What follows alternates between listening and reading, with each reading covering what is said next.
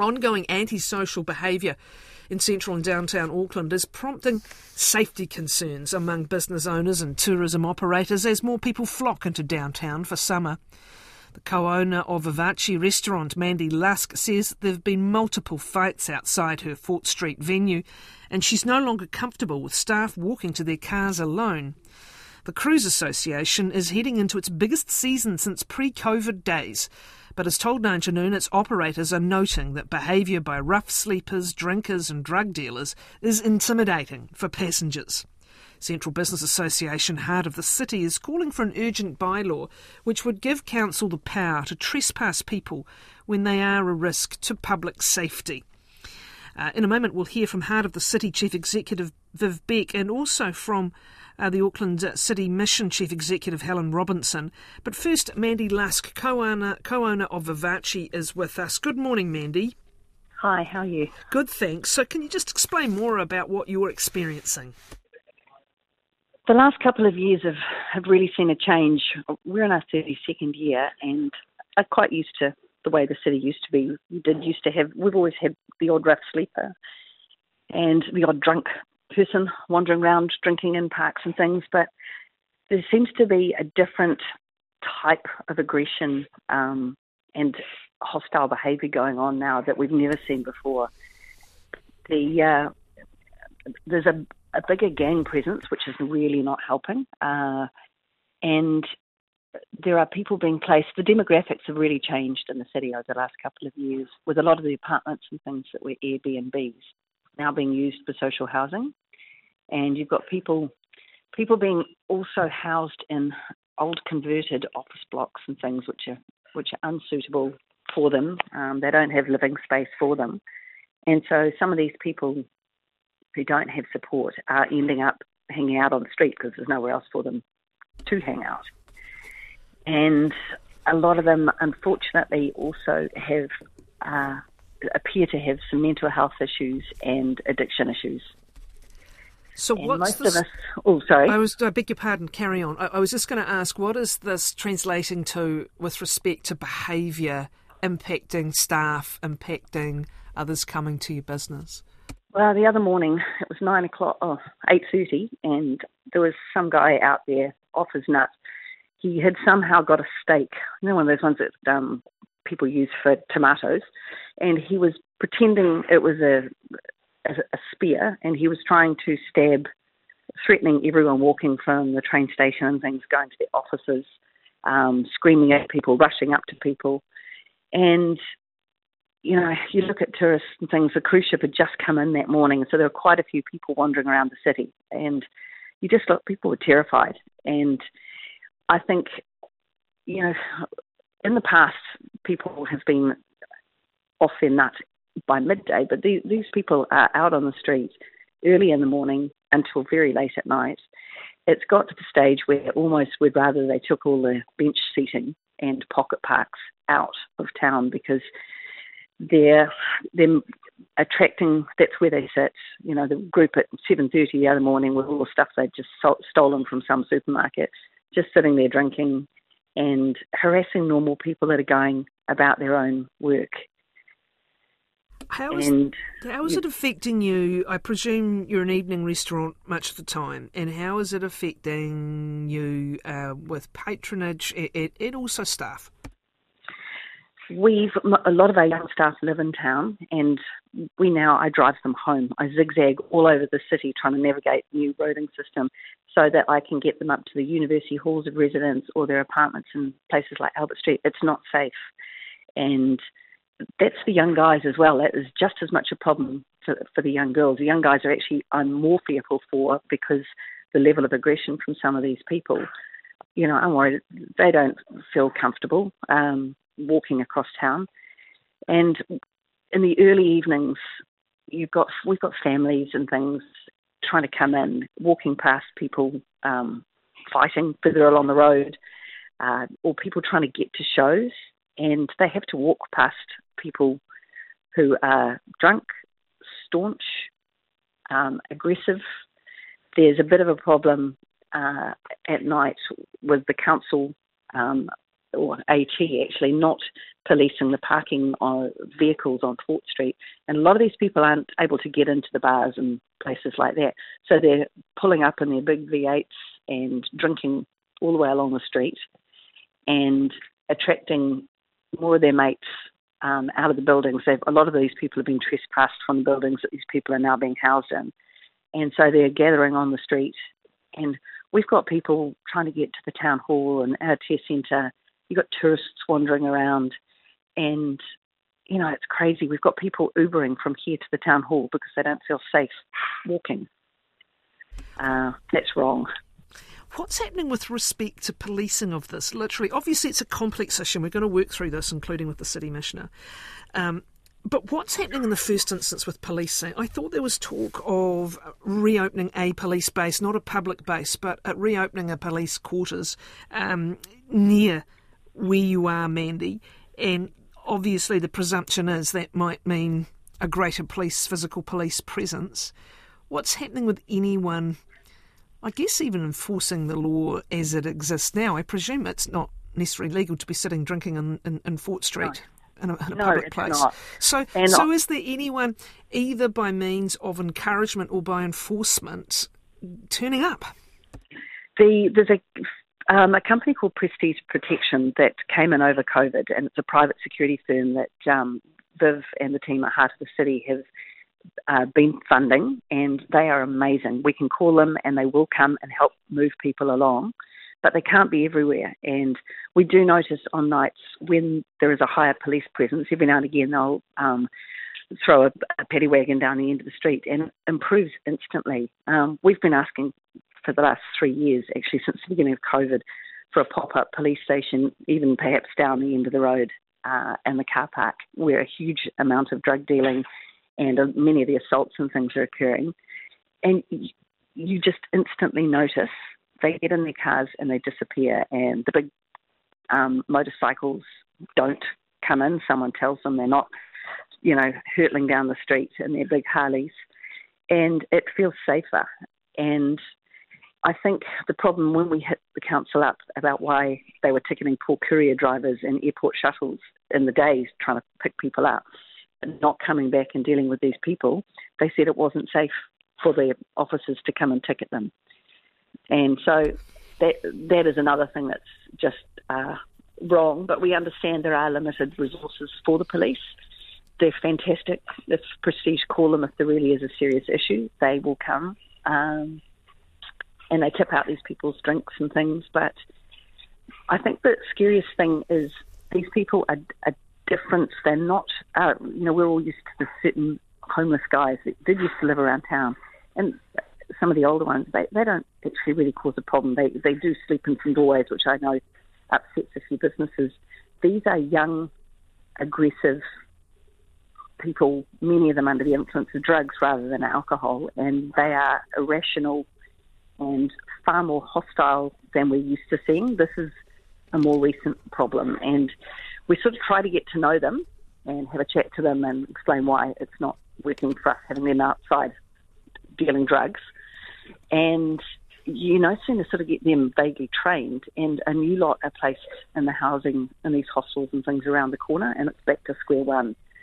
So I think it would certainly help if people are placed in a, a more suitable accommodation. You know, putting a 501 who's got no family or support in an apartment building in the heart of the CBD is asking for trouble. You know, we could put them in the refugee settlement camp and actually give them a chance at life because we're sort of setting them up to fail right now.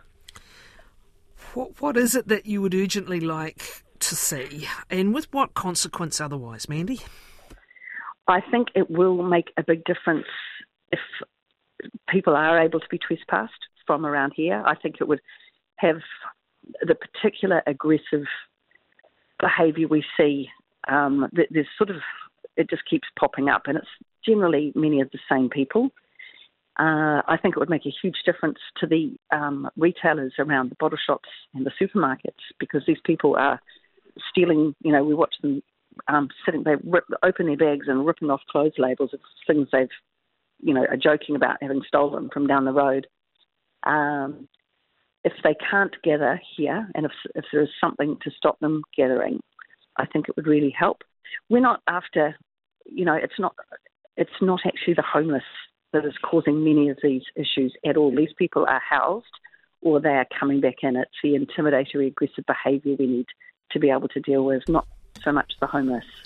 Mandy, thank you very much. Let's bring in Viv Beck, uh, who is Chief Executive of the Auckland Centre City Business Association, Heart of the City. Morning, Viv. Kia ora. I've just got some communication also uh, from uh, one of the tour groups. As I said, our producer earlier spoke to uh, the the Cruise Association, who are just saying that the behaviour is intimidating for passengers. But here's another uh, company, Auki Walkie Tours, who are the professional uh, professional guides of Auckland and, and do day experiences down the city's lanes and best places to eat, etc., and shops. And what they're telling us is we limit our tour time on Queen Street to try and minimise the risk of local aggression. Underbelly, particularly apparent up around Sky City currently um, perhaps the booze and pawn shops there. We also include the flare up risk in our health and safety plan and guide training because the city streets are our workplace.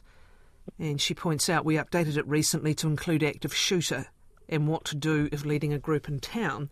This was following the Commercial Bay tragedy. Uh, Viv, it's one, one can hear the frustration in Mandy's voice uh, with the reality of trying to manage a business, protect staff in these circumstances. W- what are you hearing more broadly about the, the change in the last couple of years? Oh, look, the dynamic has changed significantly during COVID, and we identified that very early and started advocating for a few key things that we believe are still important. Firstly, a very coordinated cross agency approach to provide better management of the emergency housing and specialist mental health and addiction services. So we recognised that some of these were a, a, function of the changes through COVID and then they needed a very specialised um, response. We also are well aware that we we do not have sufficient police, and we we started lobbying for increased police presence and resource. Uh, we offered space for a pop up downtown station during COVID because we believe that would have made a massive difference to change the dynamic of what was starting to appear. Um, and what we did in the interim was worked with all the people we could to try and at least do what we could locally. So um, that has, you know, effectively meant managing some of these sort of hotspot areas. But clearly, we've gone over a uh, tipped over a balance here, and we're extremely concerned about it. So we genuinely believe those three those key things are still needed. But in terms of the aggression and the and the behavioural issues, we do believe that, and we are lobbying hard locally with council that there does need to be a change in the in the bylaw because I, I see this behaviour. it is one of the biggest issues we hear, not only from businesses but from their customers, and we know it's a concern for people arriving here for tour, tourists arriving here. If, if it is so staff, uh, and they have an obligation of safety towards their staff. Well, absolutely. But, but just, right. but just explain the bylaw, because what would it enable? Would it enable the trespassing of people from a site? I mean, someone's still got to do that. And, and I'm sure well, a police officer turned up. Mm, go ahead, go ahead. Yeah, yeah, sorry, there's a couple of things we've asked for. Firstly, we've asked police for an absolute blitz on alcohol and drug use in the public space. That is not allowed. And because they've been short on resource, they're terrific. They do what they can, but the reality is they have this is not being dealt with appropriately. So we have asked for a blitz on it because I've seen this behaviour. I saw it at 6:30 a.m. the other day in the morning, and a and a shop owner was trying to get their cafe open in the area you mentioned before, and they had people lying around drinking and, and intimidating people. So that actually would make a fundamental difference if, if we actually can clean up the alcohol and drug use urgently. Um, but in terms of the bylaw, it actually does state that thing, the sorts of behaviour that Mandy is talking about is actually not okay. So that you, you're actually not allowed to obstruct, di- disturb, intimidate, distress, alarm, or harm any other person in the enjoyment of that public space. That is not actually okay. The issue is that the bylaw has no teeth. So, um, you know, you've got a situation of please stop through to prosecuting. And at the moment, that, that that's just a, very, very lame. Even having the ability to um, give infringement notices really will be ineffective for someone who has no inclination to pay a fine. So one of the things, and, it, and we recognise that this is not um, this is really an act that we think could make a difference to a situation that has gone on far too long without the right response. We agree that, that getting police presence here, a downtown police station back, um, and a really strong, well supported social response is essential. But in the in the meantime, for, for businesses like Mandy's, and there's many of them, there needs to be an ability for some consequence and action when they see this behaviour happening outside their door. I mean, they actually have to pay a premium to put a table out on the street here. And on the flip side, they've got to deal with all this stuff happening. And if someone can come along and say, this is not okay, you're not allowed here for a period of time, that is a consequence because they can't gather there and actually cause this um, this distress to others. We've gone over a tipping point and we need some urgent action. When you hear, though, of people, uh, if I heard correctly, either just sitting on seating nearby or sitting in their cars, even. Uh, I mean, you'd, be, you'd, you'd, need enforcement there every day, Viv. But if people are living nearby, right, and aren't allowed well, to go certain places. Yeah, well, the housing is an issue, and we are we are we are raising these concerns, and we have for some time. But we're hopeful that these these cries have been heard, and we are going to see um, a stronger uh, police presence and a stronger social uh, response. But the reality is, if we had a police presence in the central city, because at the moment it's it's up towards Ponsonby, there's a beat base in Federal Street, so the, so there is a place for the the uh, beat staff to, to go, but it's not a public space. We just have to change the the tone of the place and, and make a very clear statement that this behaviour is not okay. We're not. It's not acceptable. Uh, it's not acceptable to cause this level of distress to other people, um, and um, we need police closer so they can respond faster, but also as a preventative tool. As Mandy said, if the police are around, it still does have an impact. And that's really the thing that is needed for the criminal activity. We do need a strong social response, but we also need some teeth to the local bylaw. I mean, we part fund service with Auckland Council of patrollers that go out uh, actually to manage the bylaw, but there's very little they can do about some of this behaviour. Who's the social response coming from? We're about to talk to the City Missioner, and what Mandy's made very clear is it is not the homeless, it is actually the housed she is seeing in most numbers in some of these situations. So when we talk about a social response, whose? Well, we went to the Prime Minister initially, and we went to um, health, MSD, um, housing, uh, and, and all those, and as well as police. So it wasn't only a police. It kept getting funneled to police, actually, but we said this is more than a police response that's needed. We actually have to have the appropriate support for people on the street with mental health. It's very clear that the police are having to deal with a lot of mental health issues. That, that is not their specialty, and it is taking them away from dealing with criminal activity. So we have said for nearly three years we do need a stronger response for these social issues addiction, mental health, better wraparound services, and better management of the housing. They are fundamental things that have changed here that are leading to, the, to this situation. That is not a police matter. We've said that all along. There has been in recent months, I'd say this year, there has been um, more recognition of the fact that the mental health, for example, has to be dealt with separately from the criminal activity and specialist services are needed. And you've started to see some sort of trialling in some areas that, that actually would send a mental health person out with police at the start. So there's a bit of movement, but what we're saying is it's not a strong enough response. And you need people with the right expertise to deal with these issues. It is not appropriate for people to be on the street if they're unwell and, and causing this yeah. level. We want the streets to be safe and welcoming for everyone. Viv, thank you very much. Just a lot of feedback coming in, and this has uh, come again to um, one of our producers who's been talking to business owners. I am a Central Auckland business owner, and I can confirm it is chaos. Too many problems caused by, exacerbated by alcohol. Your guest mentions the gang presence, and we have been approached by gang members to pay turf tax. Luckily, we, get out, we got out of it because of a distant friend who's a gang affiliate. This tax would has, have shut us down as we currently struggle as it is. Calling the police never even crossed our mind because we know they cannot or will not do anything. Thank you uh, for that uh, feedback as well and all your feedback. Helen Robinson is the Auckland City Mission Missioner, and of course, the mission has for so many years worked to support many vulnerable people in the central city.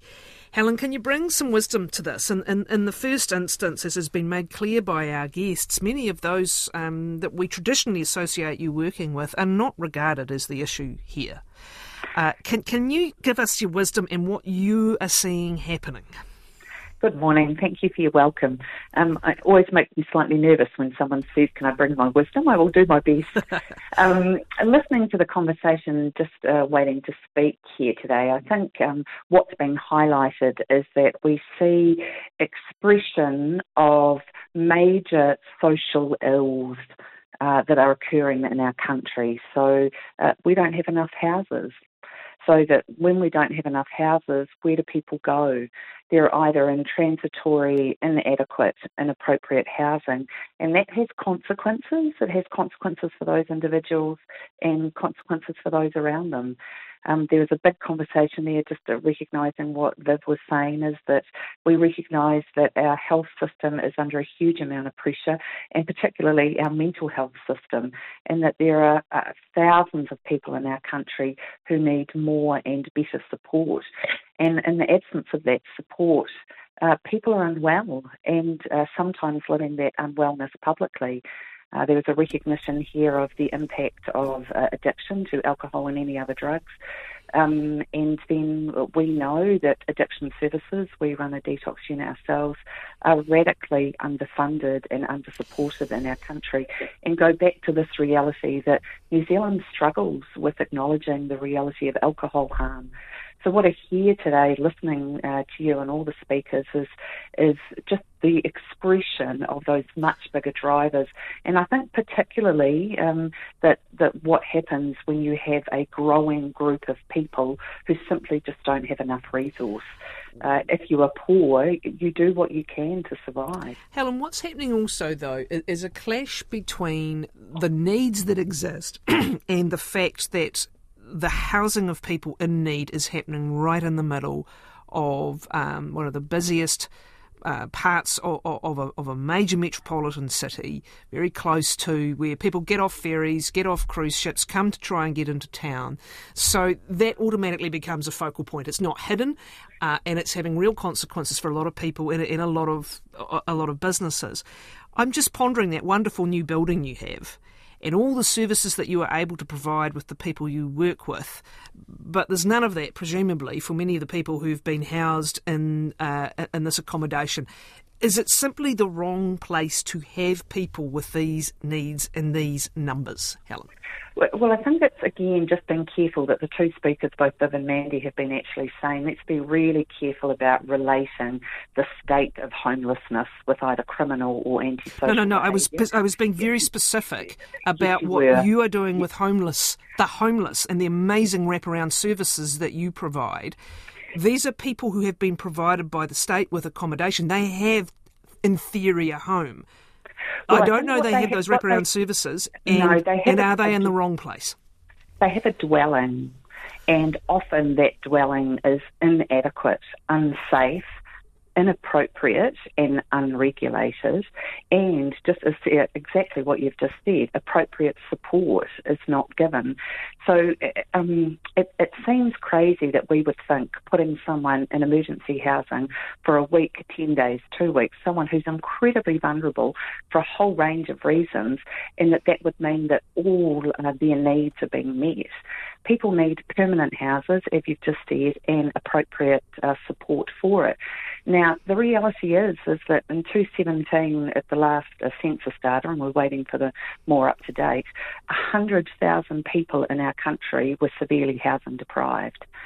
So that will have, uh, you know, pending the census outcomes, from my point of view, we believe increased significantly.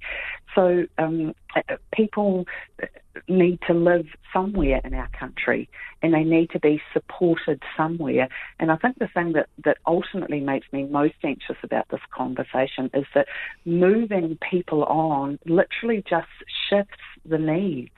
It actually doesn't address them at the root cause. And the whole point of the existence of the mission, actually, as you've just said, is let's address uh, issues at the root cause. Let's provide adequate permanent, appropriate, affordable housing. So, if Let's the visibility, sorry, Helen, if the visibility is actually a part of this and the impact, the genuine impact on people in a very highly visible place rather than hidden in various suburbs around the country, right? If the visibility makes it a focal point, what is it that could address and better manage the consequences for everybody and who should be doing it, Helen? And uh, very good questions. I don't want homelessness invisibilised anywhere in our country. Now, don't read the inverse either, that I necessarily want it exploding everywhere. But, but until we as a country are actually able to recognise the reality and the impact of homelessness, uh, the, the problems are just going to continue and grow. So, what we need very, very genuinely is permanent, adequate, affordable housing for all our people throughout the whole country, and then we need appropriate support services. And to answer that question, and I think Viv was starting to touch on it too, it's a whole raft of services, both government and NGOs, that need to be providing that. And in many instances, and obviously Viv and ourselves are a really, really good example, the police do an extraordinary job and we need to continue to support them. We need better resourced and simply more mental health services. We need better resourced addiction services and a recognition underpinning that that New Zealand has a significant alcohol problem, so a willingness to prioritise resource in that area, supporting organisations like ourselves, but there are many good organisations throughout our country who are providing social housing and appropriate support, particularly for those in high need. Now, you spoke about HomeGrounds, and it's important. We have 80 apartments there, 40 of those who are designed for people in high need. Our tenancy sustainment rate is uh, over 90%, 93, 94%. So when you provide appropriate, affordable housing and appropriate support, people are housed and, importantly, given a home. So what we're seeing here is an expression of that lack yeah. of resource. You're actually the model the, my question is who's going to provide it? Um, we'll, we'll leave it there for now. Thank you, Helen thank Robinson. You, thank you, Viv Beck. Thank you, Mandy Lusk.